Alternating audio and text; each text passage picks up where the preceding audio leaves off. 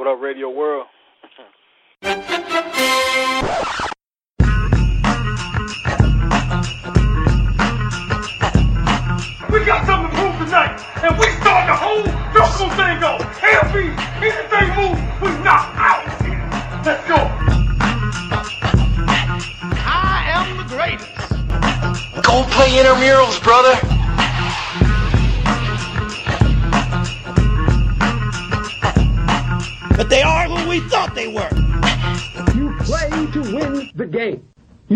Play to just play it. You play to win. Do you have any questions? I got a question. You got any excuses tonight, Roy?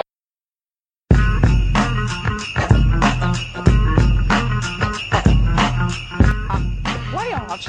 What talk about? Playoffs? You kidding me? Playoffs? I just hope we can win a game. Be a dog. We don't need no meows. We don't need no cats. We need more dogs. But we talking about practice, man. What are we talking about? Practice? My style is impetuous. My defense is impregnable. And I'm just ferocious. I want your heart. I want to eat his children. Praise be to Allah. What's going on, people? All right. I want to welcome all of you to another edition of the Very Unsportsmanlike Podcast. My name is Quincy, and this is my podcast. And on this show, we, we discuss sports, mainly the NFL, but we get into a few other topics related to sports, such as, you know, we love boxing. It's a big fight coming up this weekend on ESPN. You know, we like college sports and NBA, stuff like that. So we kind of mix it up now and then, but our wheelhouse is the NFL. And joining me on the phone lines, I have the usual suspects from Pensacola. I got the homie Buck from New Jersey. I got the show enforcer Ray, and in the Magnolia State of Mississippi, the OG M&M. What's going on, fellas? What's going on, dog? What's up? All right, so let's go ahead and get Alrighty. started. First thing I came across, first bit of news that hit this afternoon: Nick Saban has COVID. Did you all heard that? Yeah. Nah, I didn't. I didn't Yeah, know. I did. I did. Yeah. So, what does this mean now? College football, you know, they started off kind of rocky, then they got on a little roll, and then the NFL started having problems. So, what are we starting to see here? Because LSU and Florida has been postponed. No, I remember COVID. hearing about that one postponed. Yeah. Yeah, and now Saban, you know, which means that a lot of other people are probably going to have to quarantine just from being in contact with him. What are we seeing here? This is for whoever wants to answer. Um, in, in football, I mean, is it starting to be a problem to where it's going to be hard to manage in a couple of weeks? Yes, I think it's going to be a match. because These kids is 18, 19, 20, and 21, and so forth. So it's hard to tell them not to do certain things because they feel like they're young, they're strong, they're invincible, and it's hard to tell them, hey man, you know you can't go see, try to kind of keep the distance from the girls and the parties and you know, signing autographs and taking pictures with people on campus and stuff like that.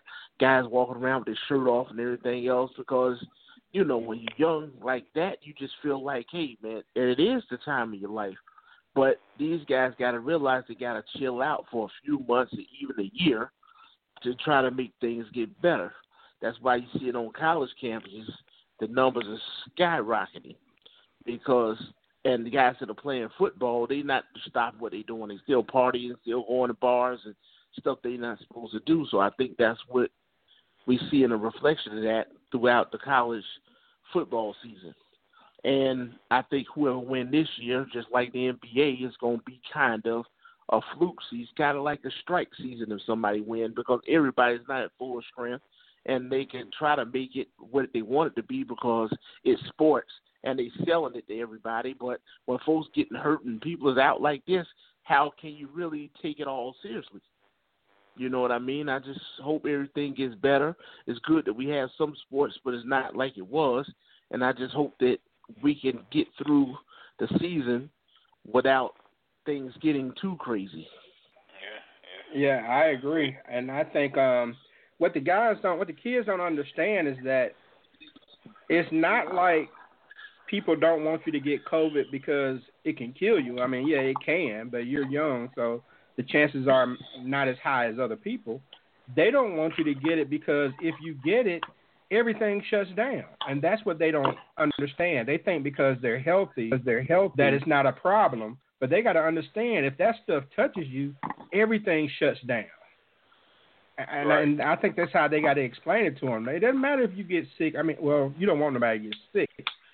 That's not the primary concern of the NCAA. Even though they act like it, they don't really care if these kids get sick or not. If they did, they wouldn't play, they wouldn't play football at all. They want to make sure that everything keeps going. And I just think that they got to understand that if if you test positive, it don't matter if you coughing or not, man. You're gonna have to sit down, and everybody around you got to sit down, and it just ruins what you got going on. And you're talking about people. I, I think part of the problem is for the guys like Trevor Lawrence and you know Etienne who are who have NFL aspirations. They may be taking this stuff seriously, but for the guy who knows he's not going to make it to the NFL or he's going to be a um, a free agent after the draft or play a Canadian football or whatever, he may not take it as seriously because he knows he's going to be having to find a nine to five after college. I, I mean, I'm just speculating, but somehow they got to reach these these guys and let them know. And as far as the NFL goes, man, it's hard to tell grown people with money where they can and can't go. That's that's shoot. It's hard. To, it was hard to tell me when I was 20 years old where I couldn't couldn't go and I was broke. So don't give me a couple million dollars and try to tell me. But um, I mean, don't get me wrong. I hope these folks are all safe and everything. But I do wish they take this a little more seriously than what they're doing. So, all right, another um, part of the news is Le'Veon Bell got cut. They had rumors that the Jets wanted to trade him. Nobody wanted him, and now he's gone. The best rapping art running back in, in NFL is gone. so I don't know if y'all heard him rap before, but he's trash. So True. Buck, Buck, Le'Veon Bell is your boy. Where would be a good place for Le'Veon to, to Oh, land? no. You think he can come back to Pittsburgh? Yeah, I know there's a lot of people saying that that's a that would be a pretty good place for him to go back. Um, so, you know that Chicago's in the mix. Um, I think Chicago will be a good place for him because there's a lot of injuries there in their backfield. Um, if he didn't want to go to a title contender, you know, I was thinking the first place I thought was Green Bay, but they actually got a fairly decent backfield now. Um, but I mean, I would, I doubt he comes back to Pittsburgh. Um, we got a we got a good nucleus of young talent, um, and a good mixture of young talent and experience. Um, the wide receiver core tight. Even though we, it would help, you know, Conner can't stay healthy. Even though he's you know he's already been injured and banged up one time this year already. But um, you know, it just remains to be seen. I don't know where it would be a good fit. I was thinking maybe even Miami down, to, you know, down south, Florida would be, be a good place for him. But it, you know, he's not going to get any big money because when he held out, I think he devalued the running back position even more. It makes the running back what he did makes the running back position. The guys that are doing well have to work twice as hard, uh, like your Alvin Kamara's. I mean, he's got a nice, decent contract, but he, you know, he paying dividends. So, you know, he's gonna have to go somewhere, and he, he's gonna have to go on these one of these one-year prove-it deals to see if he still got it. Because right now, it doesn't look like he has it. And M&M, what about Kansas City or maybe a backup to Derrick Henry in Tennessee? M&M? M&M, you pulling the buck on me? Oh, it's called drop. Yeah, he is. He's all right, but um, Ray, what do you think, man? What about Kansas City or Tennessee as a landing spot for Le'Veon? I mean, I, I thought about Kansas City, and um, I saw today some reports come out where he would be a good fit over there, and this and that. But if it, if it were me, and I had Clyde Helaire, I would stick with the rookie because I don't want none of this uh when a guy's a star or a superstar or a former superstar, they feel like they can come in and they their own man. He didn't said as much on TV programs and all that other stuff during his contract holdouts. And Kansas City is winning. So that's the thing to think about. Well, the deal, what's attractive is it won't cost the team much because the Jets all his salary this year, and they got to pay him six million dollars next year. So he's getting his money. So it's not going to be an issue of money. Um, he may sign for a million dollars or something like that and play wherever he wants to play. But my thing is is the attitude. If you are a good team, do you want that guy in your locker room? Now, perhaps maybe it was the system. Maybe the Jets didn't have enough blocking. But for what we've seen on the field, Le'Veon Bell is not the same player. I thought it was the offensive line and all that too last year. But I look this year, you come out with the same stuff, they got you more help and everything else, and it's the same deal. So um Kansas City could give him a shot because any trouble they could just let him go, just like that. You know. But I mean it's gonna be limited. Tennessee, wait there, Henry playing football, he I, I can't see him getting that spot. He can get some carries, but this is what he needs to do, which I doubt he will do. And it will probably work for him. Call up Mike Tomlin and tell him, hey, I take a veterans minimum deal because you've been paid the whole $13 million by the Jets.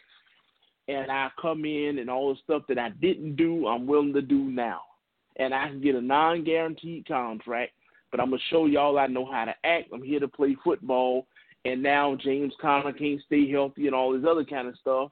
He can come right in and kind of pick up where he left off. But a lot of these running backs are too ignorant to understand when you got somebody that's feeding you and feeding you, that's where you have to stay. You can walk in the Hall of Fame. Now you he can go to Kansas City and win a few championships. They champions before you got there. Now, Helaire getting 20 carries, you getting 10. How you to get in the Hall of Fame like that? Because he's too dumb to understand that. Now, you get a second chance, go back with the Steelers. Maybe you are just as good as you were before. Who knows? But he got a lot to prove before he can be considered a, a, um, a top rate running back again. But I think the Pittsburgh Steelers is his best shot. All right, so M&M, two more places. What about San Francisco or Miami? Oh man, um, San Francisco, I think is a good fit. I don't think that coach can handle it. Uh, I think Miami would be good. I think he could. Uh, I think he could kind of find his niche if he was serious, you know. But it's it's like, see, like running backs are special and the ones that are great, they all have one common thread. All of them want to be the top dog, and he kind of came in like that. But after having uh, so much success in Pittsburgh, uh, pretty much on and off the field, it just kind of went to his head, and he lost sight of what most running backs that make it never lose sight of is, and that's the guy ahead of you. You know, you think about all the ones that that are playing now that are that are you know out of their prime, but they still in in their mind they still in their prime. Frank Gore, of course, AP, you know, took a shot in the chest uh, two weeks ago in a losing game at the end of the game, and he's still running like, man, get off me, bitch. That's a running back mentality. But uh, you know, maybe Le'Veon can find that again, but he got to really want it because if he don't really want it, he he he's he's he's gonna look like he's been playing, which is like talent wise, he's not washed up, but but but producing wise, he playing like he washed up. You know. But uh Miami, I never thought about it till you mentioned that, but Miami might might work for him. Um but that's only if he's willing to come in like a a a veteran player that's trying to bring some kind of leadership to you know to the situation and I don't know if that's where his mind is at. But but if a running back don't want to, if if you don't have Jim Brown, Walter Payton, Barry Sanders, Emmitt Smith circled in your brain, then you know the NFL ain't the place for you for long term success. All right. All right. Last little news story we get into is um, talk about Dak. Man, I was watching that game Sunday, and when Dak went down, I could tell something bad happened. But when he picked up his leg and his ankle was on backwards, man, I hate to see that. I hate to see that with anybody, man. So, what did you think about the play? I mean, because Dak is not Russell Wilson or Pat Mahomes. He doesn't go down. He's not Lamar Jackson, who's shifty enough to see where the hits are coming from. He just likes to bull over people. Do you think that this injury, his first real injury, is going to affect um, how he plays once he comes back? And M&M, I'll start with you. Um, no, I don't think it will because when when when when something is instinctual, you're gonna do it whether you know you're doing it or not. You know. Um, but you know that injury itself, I mean, it really wasn't like he was being careless or nothing. It was like it was really it was a clean hit and all that, you know. But but the landing part almost kind of simulated sort of the reason why horse collars got banned. And when you get tackled from the side and somebody kind of pulling their body weight down, if you're not playing on grass and your cleats can't just slide a little bit, that's that can happen. Um, and it happens, you know, more often than not.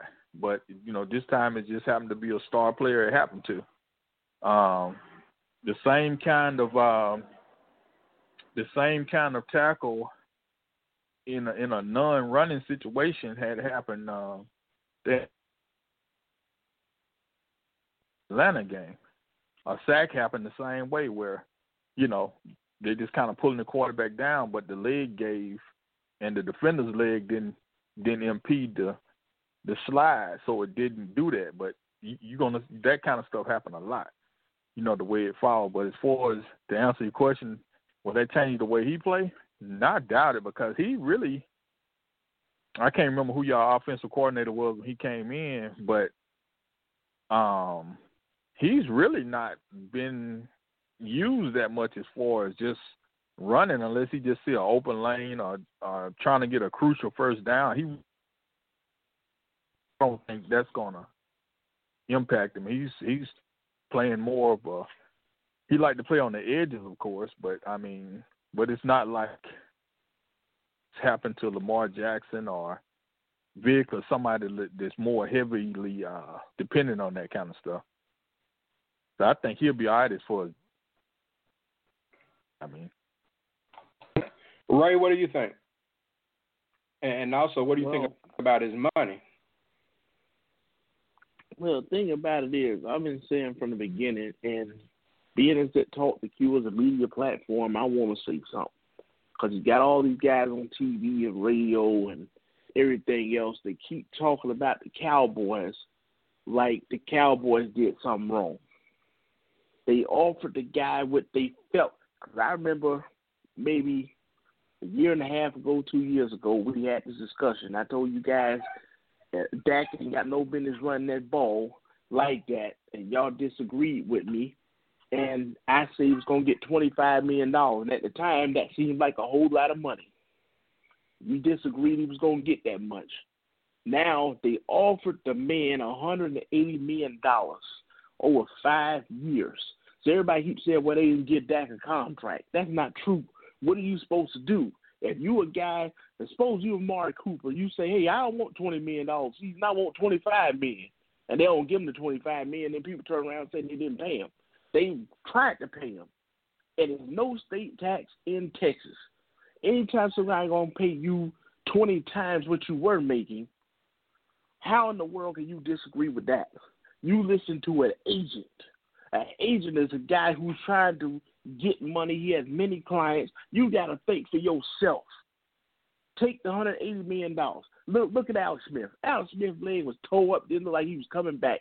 It's two years, three years later, and he's still on the football team at $28 million a season because they rarely cut quarterback. I can't think of but a few quarterbacks that got cut and didn't get all their money. Blake Bortles is the only one coming to mind right now.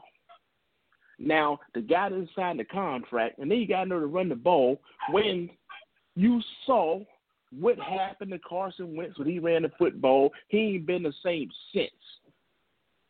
Has not been the same since. And I mean, he was on the MVP tier before he run that ball and then got hurt. I'm not against a quarterback running, but this guy has has not made all his money yet. And he ran the ball. Yeah, I understand it's a fluke accident, and it, I hate it for the kid because Dak is a first class guy. But for you to turn down that kind of money when Russell Wilson them playing for thirty four million, Aaron Rodgers playing for thirty three million, you can't play for thirty seven million dollars a season with no state tax. Who we gonna blame that on?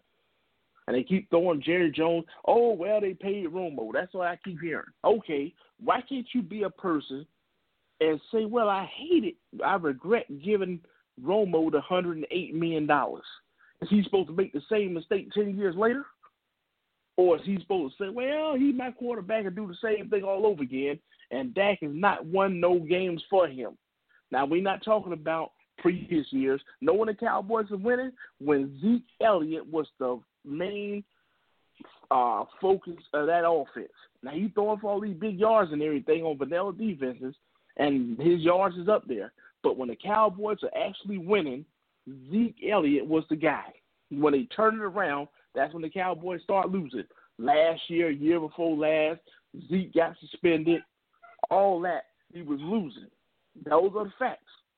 Now, how's it all going to turn out? Can he come back and get a contract? reason why I say he was not going to play in Dallas before this year, after this year, before the season started, was because I believe Andy Dalton gonna come in there and gonna turn things around for y'all. Everybody talk about Andy Dalton, but Andy Dalton, there was a time when Andy Dalton and, and, and Cam Newton, you didn't know who was the best.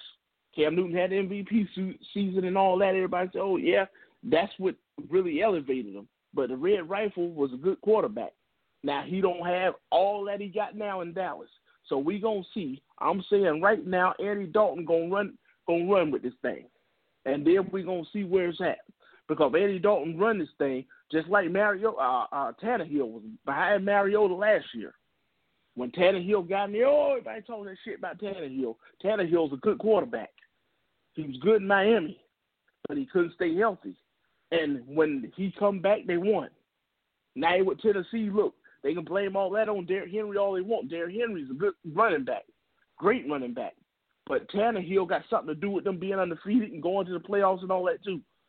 So I don't know where it's gonna lead that. You know, I believe he'll get with some team, but that thirty something million dollars, I don't know about that. I don't think they're gonna franchise next year. I think Andy Dalton gonna be their quarterback. All right.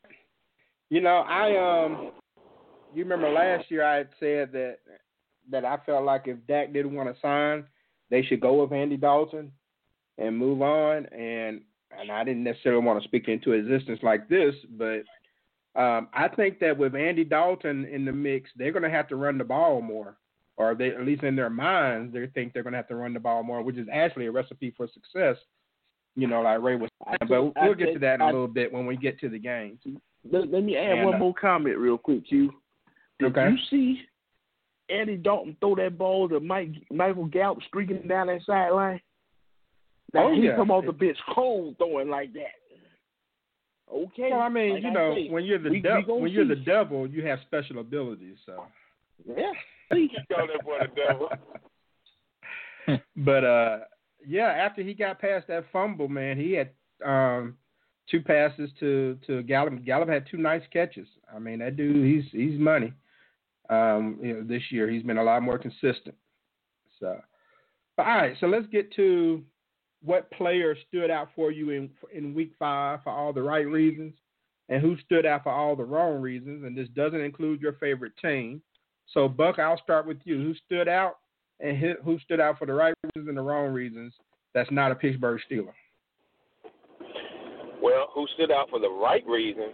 I, I got to go. I got to go with my man out there in Seattle because I, I really, I, the quarterback. I really thought that. uh I thought they were going to lose the game there for a little while because it was it was just uh, you know things things were just not looking good for Seattle. And then all of a sudden, You know, I don't know. I guess he said go Hawks during halftime or whatever. He did whatever was required, and they, he brought them guys back, and, and they and um, they may have won by one point, but they won the game, and that's all that matters. Um, and that was the closest game Seattle has played all season. So with that being said, I got to go. I got to go with my man over there in Seattle. Um, for some unknown reason, I, I, I can see his face and can't Russell call his Wilson. name. You know who I'm talking about. Russell Wilson. So um, for the right reasons, Russell Wilson. But for the wrong reasons, even though Dallas won, I'm gonna say the Dallas Cowboy defense. Um, it should not take a catastrophic injury to make your ass play. Okay. Once Dak went down, then the defense decides, oh, I guess we need to go out here and play now. These guys should have been playing all season. Now I know it's only two guys that's really getting paid on the defense. Aldon Smith been all world all year long, and he's been on a five year hiatus. But it should not take a catastrophic injury to make your ass play. What are you gonna say? We did it for that. Y'all's ass have been playing the whole damn season. So, you know what's gonna happen next week when when whoever they play put up about 45 points on that ass. You know the defense has to step up and be consistent, and it should not take a catastrophic injury for that to happen. So I'm I'm going with the Dallas Cowboy defense, even though y'all won. All right. I don't think the defense necessarily played all that great. I just think the Giants suck, to be honest with you. I mean, they got a little better after that went down, but I just think the Giants are no good. But well, uh, we know the Giants M&M, suck, who, but still, M&M, who stood out for you for the right reasons and the wrong reasons, who's not a Philadelphia Eagle? oh man, I'm gonna have to go with uh for the right reason. I'm gonna have to go with Teddy Bridgewater because uh, clearly he's called one of the top ten. Clearly, this is Christian McCaffrey's team, but he just like what he did last year with New Orleans, he's keeping the record respectables. When he get all his horses back, um, you know, it's not like the it's not like when McCaffrey got hurt. It's just like okay, now we playing to see who can get Trevor Lawrence. So, you know, um, so the last couple weeks, you know, even even in the games in the season where they lost, I mean, he's he's been very consistent, and it's allowing the it's allowing the team chemistry to come together and everything. So I think that's uh, uh has a lot to do system, not trying to do too much, um, you know, holding back at the right time, taking chances when needed, playing within the offense. Offensive coordinators love that kind of stuff, where you let them just kind of do their thing. So I, I uh, so I have to give him props on that. Um, disappointment, well, not that it's a disappointment, but um, Daniel Jones, man, uh, it's not like his play was just horrendous, but you got to take it certain situations. When you're on a losing team, when you're on a losing team, and you hadn't won a game, and you play another team that's that's clearly not where they should be based on what their roster says, you got to take advantage of that if you want to remain a. And if you can't pull out a, even in a losing effort, if you can't pull out at least big numbers, kind of uh, highlight type of play or pass or something like that, then you know it really questions like, okay, so you, the, so hey, you know, you got to step up to the plate because who who who you who you right. gonna get out? I mean, when you play in the East, if you can't feast in the East, then man, that's that's bad. All right, so Ray, who stood out for you for the right reasons and the wrong reasons, who's not a Las Vegas Raider? Okay, I'm gonna say Aaron Donald. Aaron Donald had his four sacks. I mean, he's proven that he's the best defensive player in the league once again. And um, you know, he he's really helping his team win. Now as far as uh for the wrong reasons, hey, I'm gonna have to go with Tom Brady on that one. I mean, I think he botched that the uh the end of the game against the Bears. Not the Golden Boy. Messed up, messed messed up my pick'em league and all that. So I'm gonna have to say Tom Brady. I think he he wasn't aware of the situation, and um, it's rare that it happens to Tom Brady, but he is getting older, and um, you know, it seems like the blunders are happening more often this year than they've been happening. I don't know if they didn't have no preseason, they're not used to playing together, or you know, or is it the age or whatever. But hey, the great ones they gotta take they gotta take it on the chin when they do something wrong, like anybody else. So I'm gonna say Aaron Donald and Tom Brady. All right. Yeah, even J.R. Smith was like, "Come on, Tom, you gotta know the situation, man." so I'm going to say for the person that stood out for the right reasons to me, he got on a plane, he flew across country, and he had a 154.5 QB rating, 22 of 28, 350, three touchdowns. Ryan Fitzmagic. I got to see show Ryan Fitzmagic some love for going out to San Francisco. And man, he went out there and he couldn't miss. Everything he did was working. Right? I mean, 47 yard touchdown, 28 yard touchdown, 70 yard pass to a tight end. I mean, everything he did was working. So now he'll come out next week and throw four picks. But if he could play like that all the time, he would be a Hall of Famer. I've never seen a guy so up and down like that. I'm, I'm I know. You you you can take his top ten games and put him against any football player in NFL history quarterback. You take even his top twenty and put him against anybody. You're right. I mean, this guy has, you know, journeyman himself to 34,000 yards and 217 touchdowns in his career as a journeyman. And so, and I mean, you how many touchdowns? 217. Oh, okay. I mean, hey, he got some bums in the Hall of Fame. He got that. More interceptions and touchdowns. So I got to give it to Fitzpatrick. I thought about, um, I mean, I thought Claypool was impressive for the Steelers. Out of Fulgham, he came out of nowhere for the Eagles. They need that big time. I even thought about David Carr. Oh, yeah. I thought David Carr did a great job um, handling the race in that game against Mahomes. Um, but I decided Derek to Carr. go with. Uh, I'm, I'm sorry, Derek Carr. You call him David Carr ain't never ain't never beat nobody. Um, and then I thought about DK Metcalf, who I think made a big catch for the Seahawks, and I think he's starting to man. If he can be more consistent Man, and be mature, man, DK Metcalf can really be a force in this That league. boy He is can be a monster. he can be a perennial Pro He Bowler. I mean, the fact that him and AJ Brown were on the same team makes you wonder why Ole Miss didn't win more than what they did. But then again, they don't play defense in Ole Miss. Mm. All right, the person I that like that disappointed yeah. me, the person that disappointed me, um, was Philip Rivers.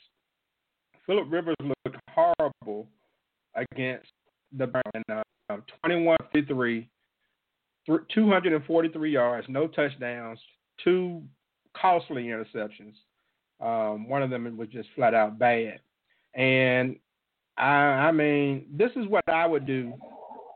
Uh, let me ask you this, M&M, just a quick question or whatever. Do you like Jalen Hurts as a starter someday? M&M?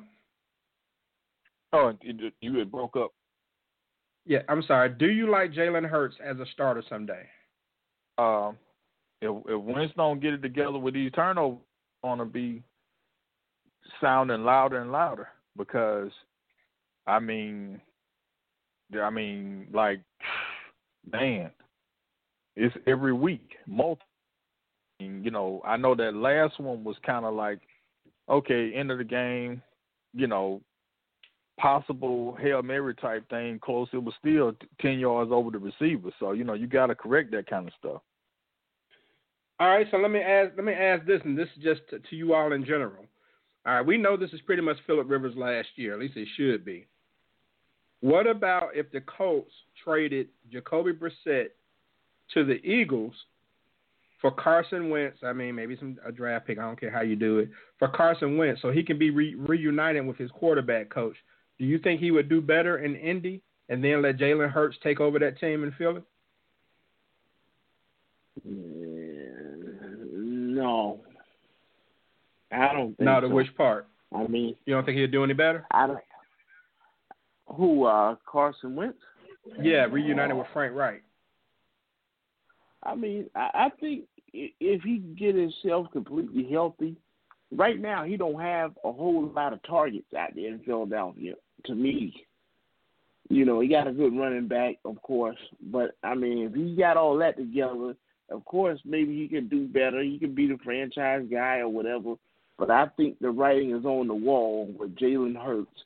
You don't draft a quarterback that has a big profile in college and the way the league is going right now with quarterbacks, see, Jalen Hurts has some of that Dak Prescott in him. He believes in himself. He's confident. He's a leader. He can do a lot of things.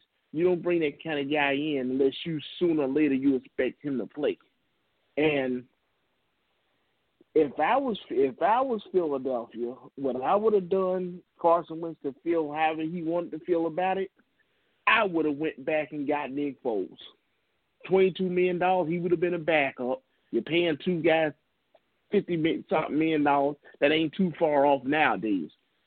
But something about Foles and something about Philadelphia, they make that thing work. So Wentz, you tell him, hey, I paid you. You can say what you want, but hey, I paid you. You can be mad as you want, but you're gonna compete for this job. And if he's not doing what he's supposed to be doing like it is now, I put Nick Foles in there, and Nick Foles will do the magic he's been doing. But the answer Uh, the we would be undefeated with Nick Foles right now. you, you know what I'm saying? So, so it, it, it's um, I think one But- way or but- another, if Wentz don't get better, I would give him to the end of the year. If he don't get better, by hook or crook, he could get out of Philadelphia. Uh, Especially they'll if run all him out that of Philadelphia. money is up, he's gonna get out of Philadelphia. Uh, like I say, if you don't, if you don't start protecting that, to get the It's fuck up out of there. it's more than it's more than just that though. The offensive line is. I know he doesn't have a whole lot of they're talent there, they're bad. but the, but but the but the offensive line is fucking garbage. And I mean, I, I, I'm not trying to, you know, Injuries. you got sometimes, but the, the, I know the injuries and things of that nature, but he's putting himself in harm's way a lot of times, trying to do too much. So Well, that's what I'm getting at. You you got to play within the, this is in you the system. play and, and, don't get me wrong. We I mean, he's got to play within is- the system, and but but I I, I mean I, It- and I like Carson Wentz, and I, I think he's a you know he's a big you know he's, he has the potential. excellent. But You know he's playing he has the potential of being one of the greats, but with the porous offensive line he got, you don't have a running game. You all your receivers are, are, are aged or have you know journeymen from other areas or come back or something like we that. We don't have a running And- game. Shit, man, we got to give him the ball. So, I mean, but y'all constantly having to fight from behind, and when you're fighting from behind all the time, you, I mean, you you you can't you you you have become okay. one dimensional. So, But it's the I mean, well, it's, it's just a scenario. I didn't want to get too deep into it. It was just see what y'all thought about that. Maybe do better with his old coach. But Buck, I got you, man. Uh, Buck, you got bragging rights this year for the next four years. As the Oh, Steelers showed they were the better team in, in Pennsylvania with a 38-29 victory over the Eagles. Steelers moved to 4-0 for the first time in like 40 years, and the Eagles dropped to 1-3 and 1. So, um, Buck, I'll let you go first. I'll let you go first on this since um, you, you hold the bragging rights trophy right now. well, I mean, I mean, n- n- not taking anything from the Eagles. The Eagles did playoff stuff, which I knew, you know, coming in there. I mean, they are division leaders, one, two, and one.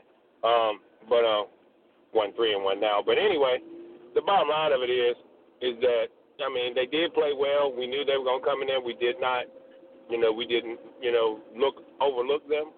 And um, you know, tell you what, Clay Claypool, I, I knew he was going to be a star in, in camp because that's all they were talking about. All the coaches, even the def- even the def- defense was saying Claypool was hard to cover, and I mean you could see, I mean we can move him all over the field, and, and he's just, I mean, he's just a bad man. And Big Ben still being efficient. I mean, this joker's only thrown one interception the whole season. So the defense still needs to tighten up some because we we let a 74 yard run get by us with piss poor angles on tackling and things of that nature. But I mean, we did sack Carson five times, and um, you know we showed up in two interceptions. We showed up when it was t- when the time was needed, when that call needed to be made. We did what, what had to be done. So, um, but the offense is definitely clicking. Um, we did get some injuries with Diontae Johnson and things of that nature, but we we still doing it big. So hopefully, you know, we'll see what we do this week. But um, it was a good game. And M&M, what you got? Uh, player of the week or whatever is definitely Travis Fulgham. I mean, he played with nothing but heart.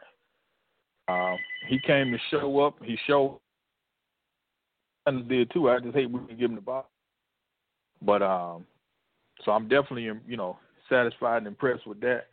Uh, I ain't gonna say most disappointed, but just to break the monotony of saying the same play all the time and disappointment, I'm gonna throw the coaching staff. I'm gonna say Doug Pederson, man. Uh, that long ass field goal now. Like I say, it ain't like Jake Elliott couldn't make it, maybe, but you know, at the point in the game and turn around and giving a turnover basically free Steelers team a short down field, I didn't understand that because that really kind of sealed the game right there. Uh, now I think the referee did us wrong with that. That uh, I thought that was a uh, a a, uh, a catch fumble, but they they say it wasn't. But I I I looked at it several times. I mean, you know, yeah, they, they also said yeah, offensive he- he- pass interference, and it wasn't on Claypool. Right. Yeah, there was some bad calls. I thought it was a catch fumble Yeah, myself. So, you know, I mean, he clearly held it, but you know, I'm not making excuses. But uh, and then like I say, That sounds you know, like an every excuse, week. Well, nah, because when you look at the when you look at you when you look at that, see that right there changes the game up, you know. But uh, uh, what I wanted to tell Buck earlier, you know, the the Steelers are are very impressive. But what impressed me the most is that I think, you know, Roethlisberger is mediocre compared to what his heyday was. But what you can't coach is leadership, and the young players on both sides of the ball are playing like they're trying to impress some their favorite uncle at some family reunion picnic football game or something. Because it's like he has those boys playing really beyond what they should seem like they would be on paper. So that's some shit you can't coach. I mean, that's that's uh, when you're talking about guys who want to keep older quarterbacks on the roster. Well, that's what you do it for when you can get that kind of stuff out of them. Now, Philip Rivers, he always Mhm. been just the opposite. He, he he was all stats and stuff, but he really never could get guys to play, just really play hard for him. But clearly, Ben is not the old Ben, but they doing so well because there's no kind of. It just looked like a team, you know, and you could tell them young cats is playing hard for him, you know. Yeah, Because definitely. basically, y'all got damn near the same everything you had last year, but it's a big difference between this quarterback y'all had and Ben. You know, you know. So even though Ben is clearly not himself no more, but that's that leadership goes a long way, man. All right. Okay, so Ray, I think you all probably had the biggest win of the weekend with the Raiders um, getting on top of the the Chiefs like they did, like they did, forty to thirty two. You all were pretty much in control of this whole game, man. And even though the final score is just eight points, y'all really kind of, like I said, had control. Well, I think they was up on us early, seventeen to three, but um, we just fought fought back and we we really played a good game. I mean, um, probably the best game I saw us play in probably two or three years. I mean, Henry Ruggs showed out, of course. This it's really the the second game he's been healthy this year. He had missed two games before that, and um, you know, now Nelson Agholor played well. Um, Darren Waller played well. I mean, we we we when we put our offense together, we can uh we can really do some things. We just showed what we really could do. Now, do I believe that we we're better than the Chiefs? No, I don't believe we're better than the Chiefs. We just caught them on the right day, and everything was going our way. As far as you know, we was up for that game, and uh, you know, Josh Jacobs. We had Trent Brown uh, finally playing healthy. So we getting our guys healthy, and we showed up and we played a real strong game. I mean, they played a strong game as well. They made some mistakes, and we capitalized on their mistakes. Mahomes ended up throwing an interception, so we uh, it was just a, a real pleasing game to watch. But see, when we was up uh, forty to twenty four, they came and scored and got a two point conversion, which made it 32 to 40. And we still maybe had, I don't know, maybe five minutes left or something like that. What worried me was when they cut the game off because they still had time to, you know, stop us. If we don't get the first down, the game is not over. And, you know, with Mahomes on, he can, you know, draw back and throw the ball 80 yards in the air, and somebody like Tyreek Hill, somebody run under it, and you know we mess around and lose the game. So I just wish I could have saw it all the way to the end before they cut it off. But um, man, it, you know how it is when you you want your team to win every week, but when you feel like your team you want to see them play hard and play good, but you know that the opponent they playing is really better than you. It was a feeling of, man, if we could just make one more play here, one more play there, that we can really uh, do some things. And man, we was making them plays, and it just a proud moment for Raider Nation and Vegas and everything else. Cause man, I was, you know, I was floating after that win. So you know, it was just just just real good to see. Derek Carr played well except for the interception. And um I think it's gonna give us some confidence going down the stretch that we can play with these big teams. And um we we making some strides. I mean, we need to get our players healthy, but I really like what we did. All right. And it's funny because you said they cut off the game for you to show yeah. the Cowboys and Giants, right? Yeah. And well, um, well,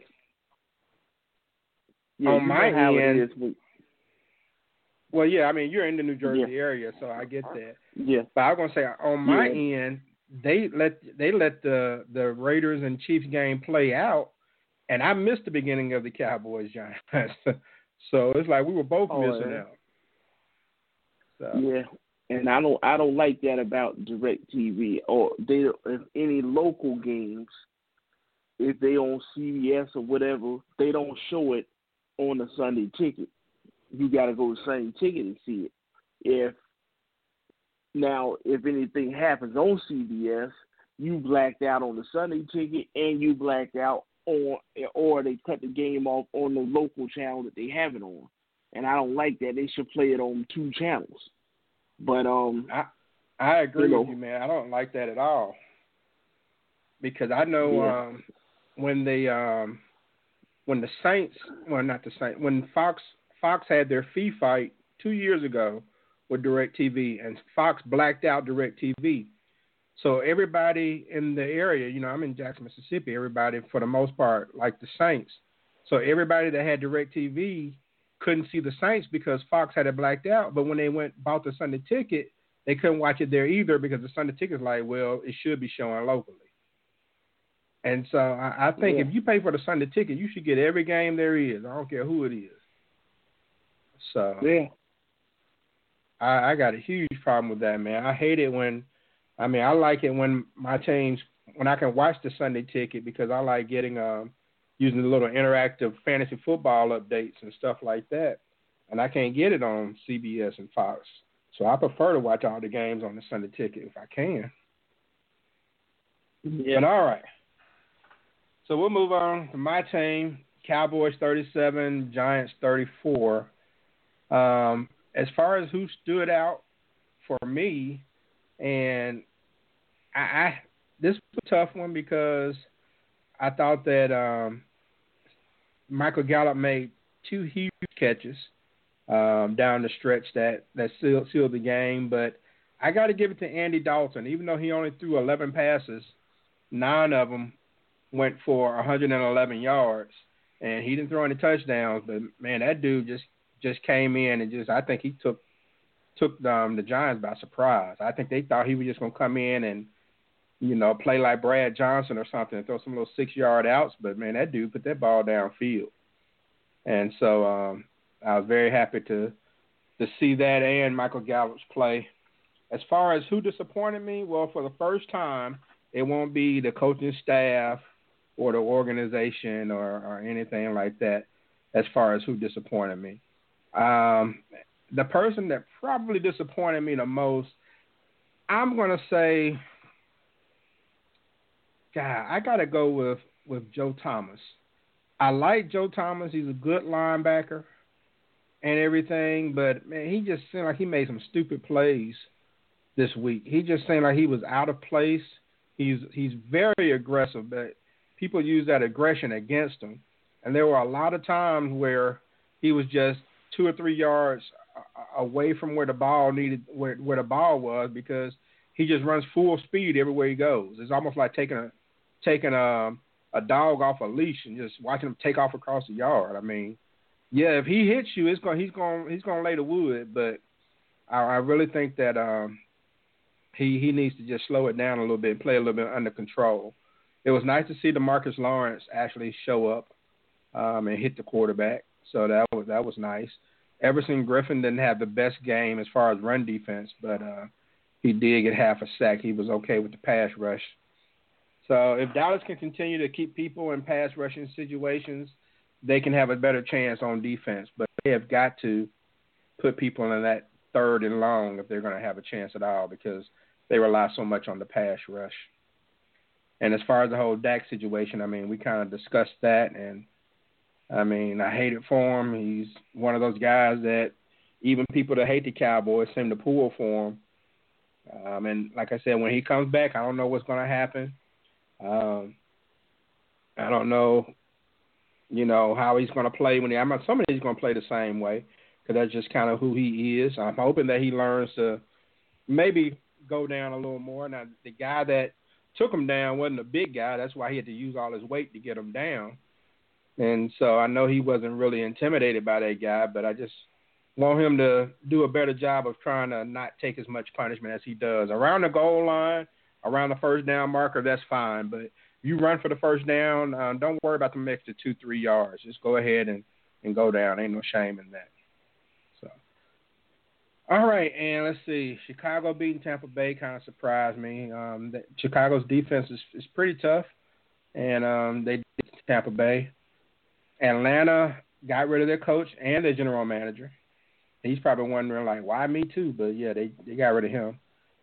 And Joe Burrow met the Baltimore defense for the first time, so I don't think he really likes that. And uh, let me ask you this, and this is for whoever wants to answer. What do you do if you're the general manager of the New York Jets? I mean, what do you do with that team?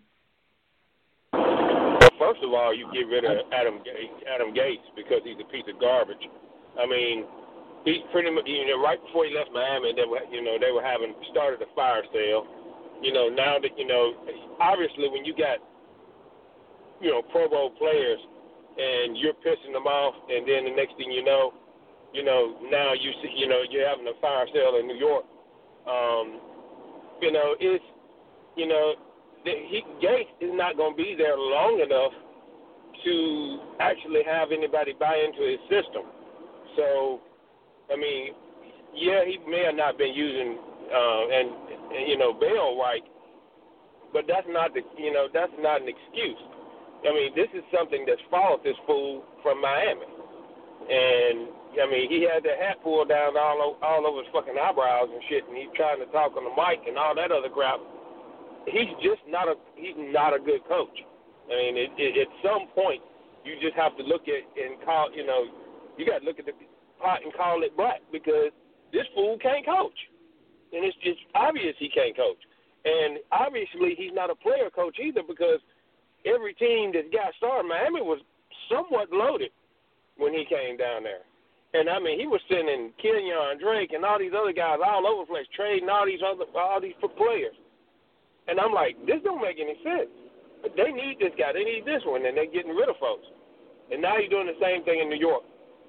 If they're smart, they'll fire his ass. Just they'll fire his ass right now. Like if they lose next week, his ass is gone.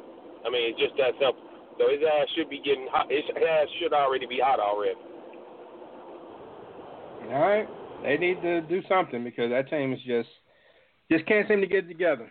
They just can't seem to get it uh, together. They, they they got two choices. Now, if they get get either Justin Fields or either Trevor Lawrence, if they decide to keep Sam Darnold, they whoever gets Trevor Lawrence, you're gonna get a haul for him. So a lot of these sorry teams now, if you feel like you got your quarterback and you want to keep your quarterback, now you say, well, okay, Trevor Lawrence, somebody gonna be willing to give up four first round draft picks to move down and go get him. So you can really rebuild your team with that. So either they take Trevor Lawrence or they trade away the pick and they get all these draft picks and you can rebuild your team like that. But the thing about all these draft picks, you only got four years or so to turn your whole team around. Because when them guys like Jamal Adams and all these type of guys, when they was on the team, suppose they was on the team still. Once their contract is up, he get eighty five, ninety million dollars. Or Jalen Ramsey somebody get hundred and five million dollars and you're gonna be over the cap anyway if all the players pan out that you pick in the first round. So you only got about four years to turn it all around. But what they doing right now, you know, they got guys and stuff on the team that's not really working out. The team is losing. I would blow the whole thing up and then try to turn it around through the draft and through free agency.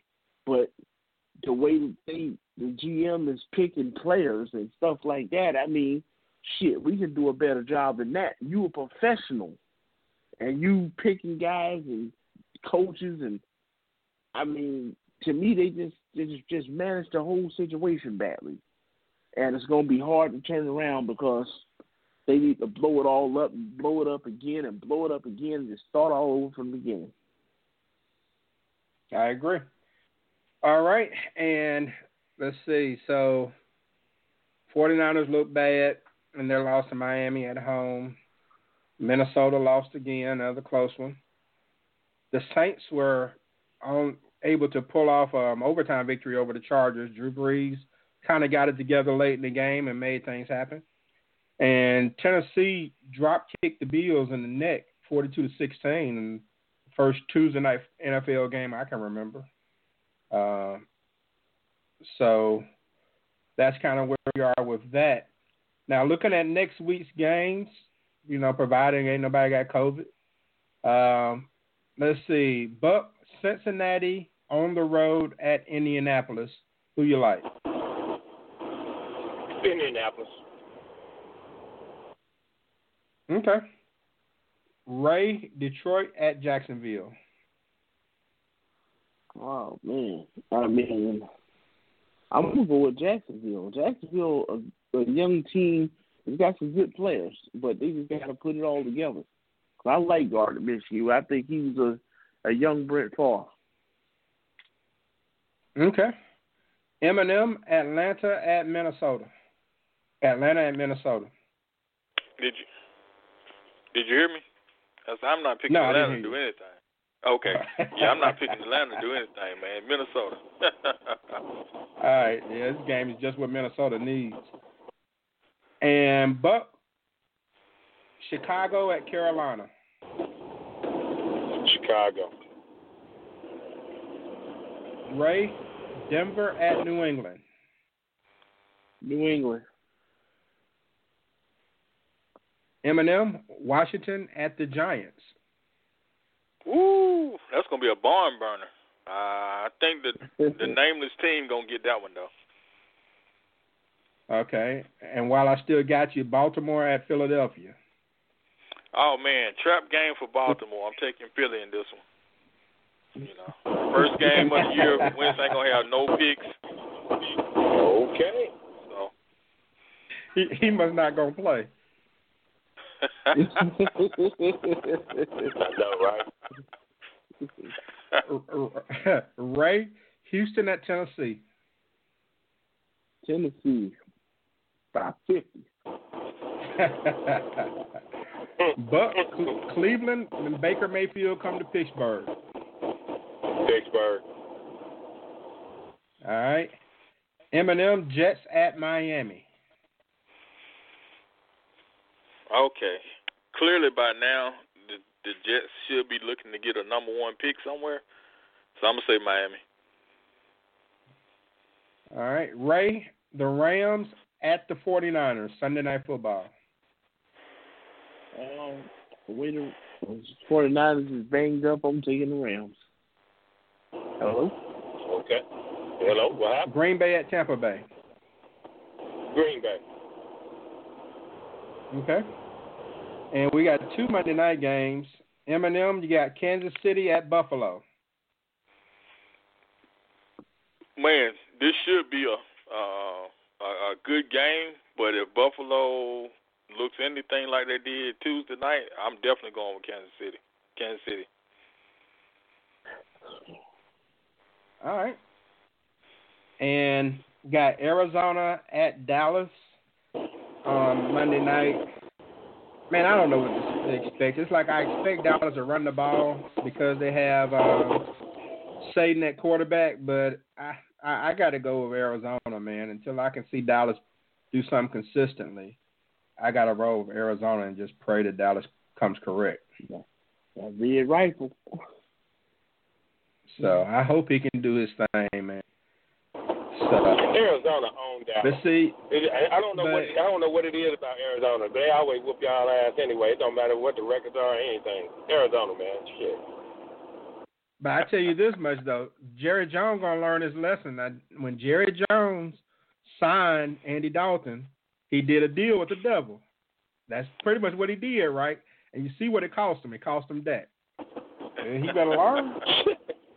When you make a deal with the devil you always you always got to sacrifice something that you love.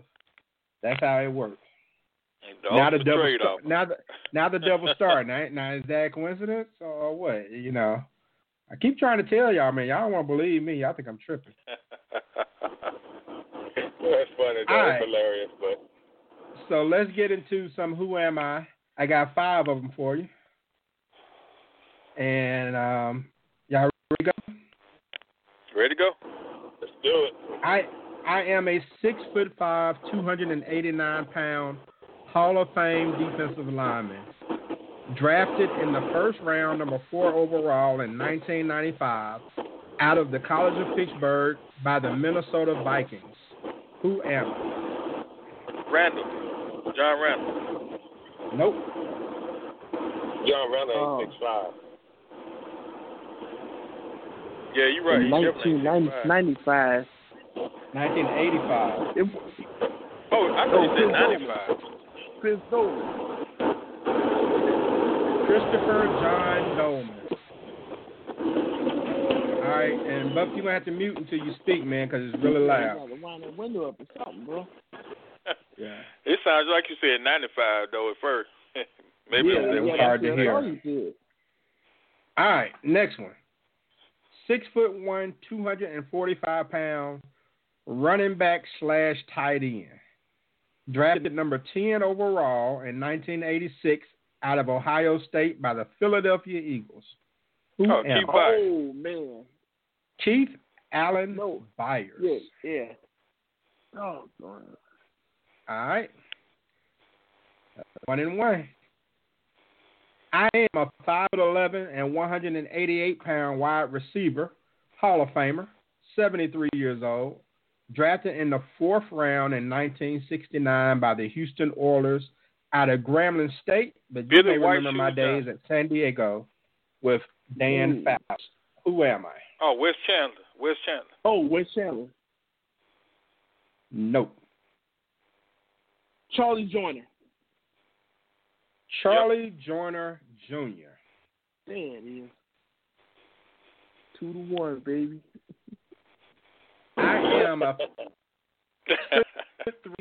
253 pound tight end, 49 years old, three time Pro Bowler, drafted in the sixth round in 1993 by the Tony Washington Gonzalez. Redskins out of Maryland. But you may remember my days playing with McNair at Tennessee. Oh, um, White Check, I believe it is. Frank John Wycheck. There it is. All right. So Ray Hey, I has clinched the a title once at first. again. I thought he, He was had- a fullback at first. He was a A- he was a H back. yeah, I knew it was something before he went to So full Ray has tight end. clinched the title once again this week. But we'll go ahead and throw this last one, last one out to see if Buck can get on the board. Last one. Six foot one, two hundred and eighteen pound quarterback. Drafted in nineteen ninety five out of Colorado by the Pittsburgh Steelers in the second round. Who am I? Du- du- Kordell Stewart. O'Donnell. Neil O'Donnell. Kordell Stewart. Kordell, Kordell Stewart, Stewart. Kordell Stewart. There Yeah. it is. aka Steady Slash. All right. Slash.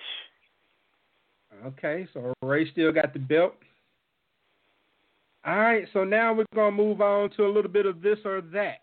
Um, let's see, who was missing last week? I can't remember. Me? Yeah, I, I had a uh, M&M. Right. a funeral down to my well, one it was a wake service out of town, but I don't have no, I didn't have no service, and I was on the road before the Okay. show ended. So, yeah. All oh, right, can I'm I say sorry that right to hear quick, about though? your loss. My, my, my, What's that? yeah, man. Thank you. My the uh the my surprise player last week with the Eagles was uh, Alex Singleton because he had a, a a pick that he didn't drop, and that's what we needed. Like you know, so I just wanted to throw that out there. All right. Okay, so in this game, this or that, I give you two players, and you gotta decide which one. This is assuming they're in their prime now, that they're completely healthy and in their prime. You gotta decide which one, which one you would start a franchise with. All right. So I'm gonna start with um, I'll start with M&M first since he didn't play last week. Michael, wide receiver, Michael Thomas or Mike Evans? Oh, Michael Thomas. Ray. Oh yeah, you- that's that's easy. Mike Thomas. But Michael Thomas. All right. All right. Start with you on this one, Ray. Travis Kelce or George Kittle? Oh, George Kittle for me.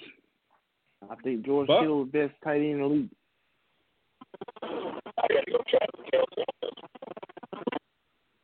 All right. He said Travis Kelce. M&M, who you got? Make break the tie. Uh, Ki- Kittle the Kittle's the best athlete. Travis Kelce the best player. I go with Kelce. All right. All right, Buck. This one is for you. Aaron Donald or Khalil Mack? Right now, I got to go. I got to go Aaron Donald. Okay. M&M. Ooh, man, that's a tough one. Man, that's a tough one. Uh, could, could you pull this stat up right quick? Which one got the most like run stops? Oh, I don't know about run stops.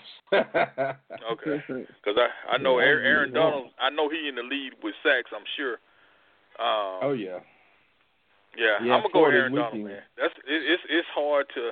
I, I I really like Khalil Mack, but man, that's a Aaron just he just getting too good. All right, and Ray, I know where he's going. No, I love Khalil Mack, but Aaron Donald is the best defensive player in the league.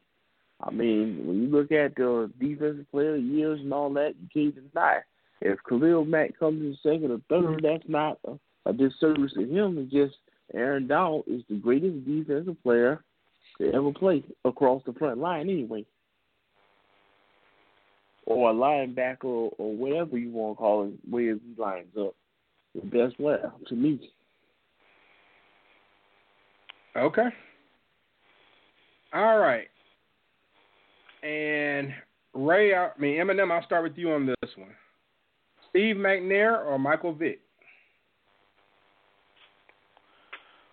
Wow. In their prime, which which which which which mindset Vick? The Eagles mindset. I mean, Vick in his prime. You- The So one that was was in in his his prime in prime, the one, whichever one you think is best. God damn. Ooh, that's a tough one. It is Uh, hard for me. Vick, Vick, man, Vick is just he. Uh, I don't. I, I'm I'm looking at it in a perfect perfect si- situation without you know all the other shit. So, uh, head to head, I got to go with Vick. Right. I gotta go with Steve McNair. Steve McNair didn't have the weapons, but neither did Vick. Didn't have a lot either. But McNair took the team to the Super Bowl. If uh, Dyson had ran the correct route, they would have been champions. If the franchise had took Randy Moss instead of Dyson, they would have been champions several times over. League MVP with the great Peyton Manning. I have to go with Steve McNair.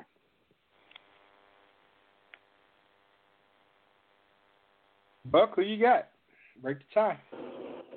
Uh, I got to go with McNair. I got to go with a man that played with heart, that played with it played with injuries, that played with heart and desire. Um, yeah, I mean, you you you, you got, you know, Vick could throw throw the ball from one end zone to end zone like Super Tecmo Bowl, but when it comes down to you know get down in the trenches, and I mean he can just. Air McNair had it, man. I got to go with Air McNair. All right. So let me go back to M&M for this one because M&M and I both have a fascination with big running backs. All right, M&M, last one. You ready? Christian McCarty, that's what I'm going with. Nope. Oh, John oh, that's what I Riggins wanted to toss. or Okay. Larry Okay. John Riggins or Larry Csonka. Ooh. Oh, Oh, man, that's yeah. tough. Ooh, that's tough. But you know what? Seeing that cut on Larry Csonka's nose, man, that's mm-hmm. I gotta go there. I gotta go with him. All right, Ray, who you want? I'm going with John Riggins, man. When I was playing Sandlot football, I was always John Riggins.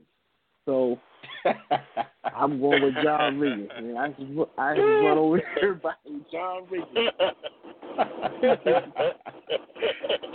All right, Buck, break the break the tie, Buck. John Riggins or John Larry Riggins, Csonka? man.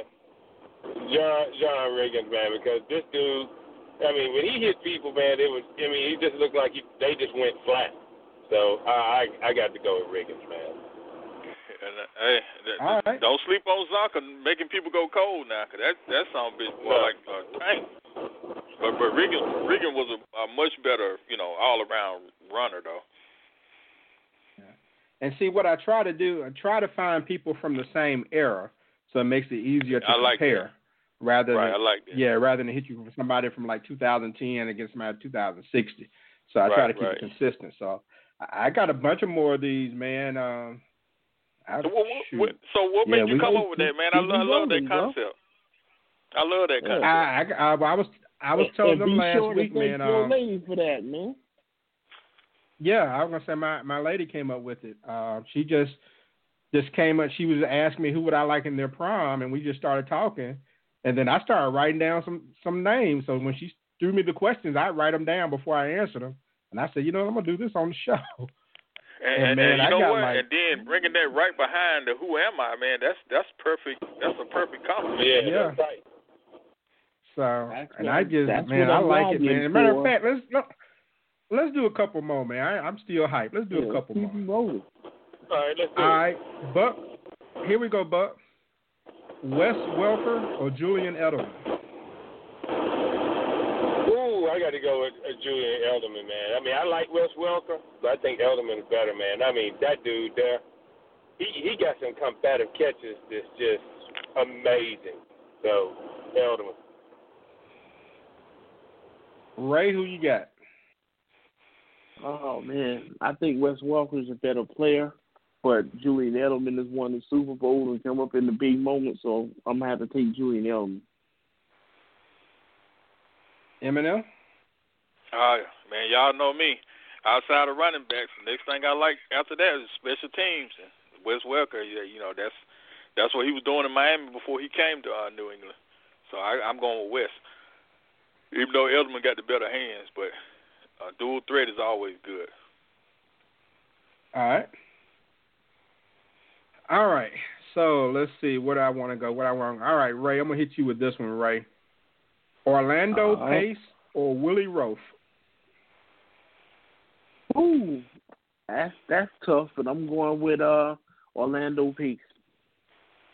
I think Orlando Pace is uh one of the greatest offensive linemen to ever played the game, especially during his era. M&M, Orlando Pace or Willie Roaf? Oh man, two excellent players. Uh, I remember um, Willie Roaf with the Chiefs, and then I remember when he left and uh, came and played in New Orleans. And with it being a regional game, I got to see a lot of uh, him play a lot more. So just because of that and that only, I'm gonna say Willie Roaf. I start with him. All right, but break the tie. Orlando Pace or Willie Roaf? I, I watch both of these guys. These are two guys that are, you know, both Hall of Famers. You know, I, and I like both of them when it comes to the position that he played. But I got to go with Willie Roaf. I think he was just all around just much better. All was right, Willie Roaf Roaf. the first ballot Hall of Famer? Um, I don't know. I would hope so. I don't remember. I I, I can't remember. I think he was. If he is, All right, he so should be. Buck, Buck, I'm gonna start with you on this last one. So you ready? I'm ready. Let's do it. All right, Buck. Dwight Freeney or Richard Seymour? Richard Seymour. Ray, Dwight Freeney or Richard Seymour? Uh, I'm gonna go with Dwight Freeney. He lasted longer, and he was just running a full three, coming around the edge. He was special player. I'm gonna say Freeney. All right, M&M, break the tie. Oh man, Dwight Freeney. That that move he had, not only the speed, but he had such a low center of gravity and maintaining balance. That's something that's very hard to do, and that made him that made his it even harder for him to get blocked. So, yeah, man, that's Dwight Freeney is one of the most underrated edge players ever, in my opinion, of the of the of the real good players. Okay. All right. So that's gonna do it for this week's this or that. I got quite a few more for you all next week, so just be ready for another five next week. And real quick before we get cut off here, I want to jump into um, the fight this weekend. ESPN, uh, Lomachenko versus Teofimo Lopez, and I've seen about four or five of Lopez's fights. Dude is explosive. Okay, he's explosive. Very, And uh, very explosive. he has about three inches Yeah. of reach. He's he's younger and he's hungry. And anybody see uh, Lomachenko retaining his belt, or you think it's going to be an upset? I think he's gonna get his ass whooped out of Saturday. Cause see, Lomachenko is got all that skill, moving his feet and hands and all that, which he's a good fighter. But the people he whoop are generally smaller than he is. You know, he's fighting down at 125 and fighting at 130. Next thing you know, he at 135. So he's a bigger guy all the time. But this weekend, he's meeting his match. And I like a guy who can punch. And Lopez can punch. He ain't scared of Lomachenko. I think he gonna rumble with him, and if he catch him, he gonna catch him. I'm taking Lopez all the way. I- think Lopez is to get him too. I think. Um, I mean, I'm hoping that it's to be a good fight, but like like Ray said, uh, Lopez has a little thump to him, and um, I don't think that Lomachenko is to be able to bully him and hurt him like he can other people. And, and uh, then he has that three inches of reach. He has 12 knockouts and 15 fights, and I, I just think this is gonna. I'm excited about this fight. I'm more excited about the fact that it's on ESPN and That's not ESPN right? plus ESPN. You know, so yeah, It's on and the regular um, ESPN. on huh? okay. Right. And you got Alex Saucedo on the undercard. So um he's a good fighter too. You got two guys with uh first name start with a Q fighting each other, a Quintavious Cash and Quincy LaVallais. So um it's always exciting to see two Qs go at it. That never happens. But um I'm excited about this weekend, man. I already got it planned out. I told everybody that um this is what I'm doing this weekend. So catch that fight.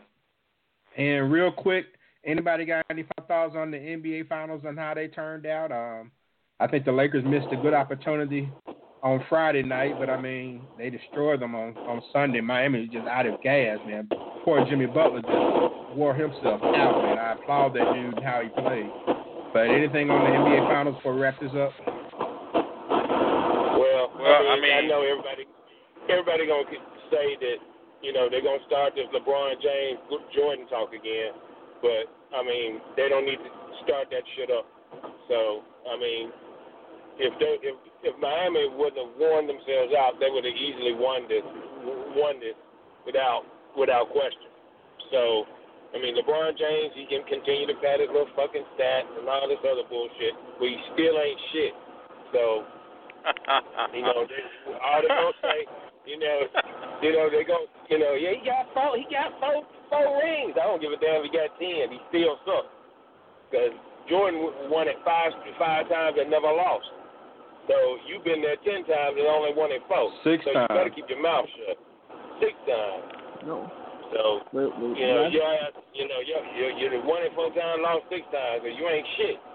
So keep padding your stats, getting getting your double, triple doubles and everything, but walking off, walking off when you're losing. I mean, that's the image that stuck stuck in my head.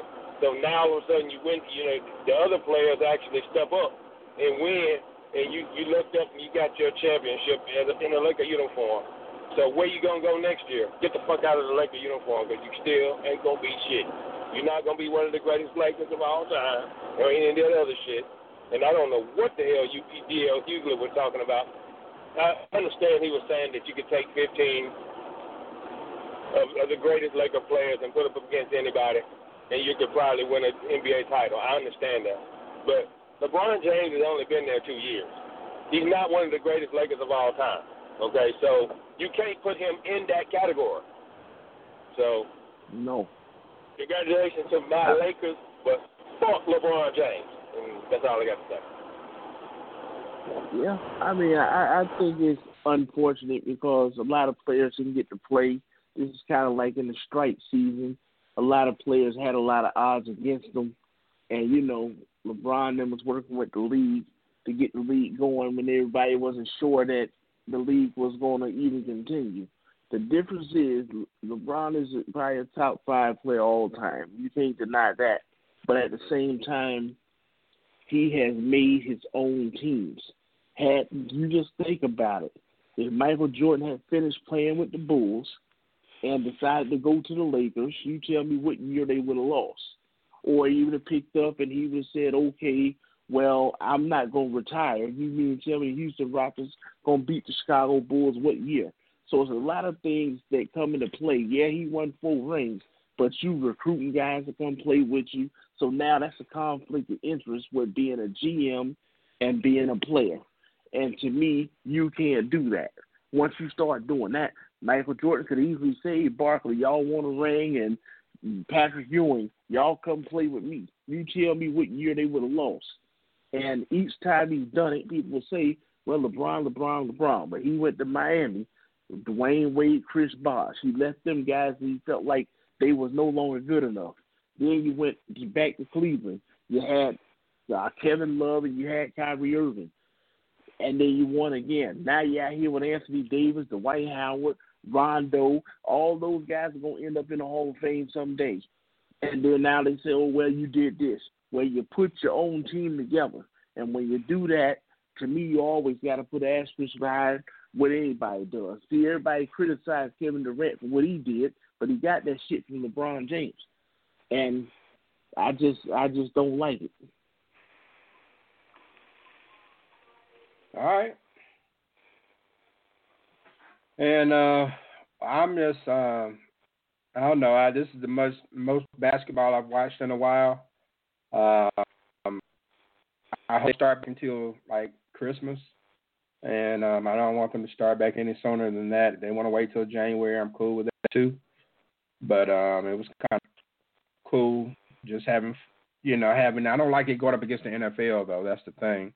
I mean, anytime you got a finals going up against Sunday night football, that that's never any good. Don't nobody need that.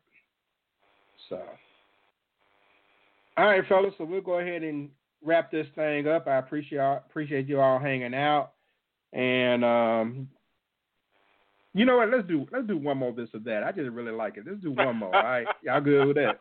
Yeah, we All right. Let's do one more. All right. Um, I'm gonna start with Ray on this.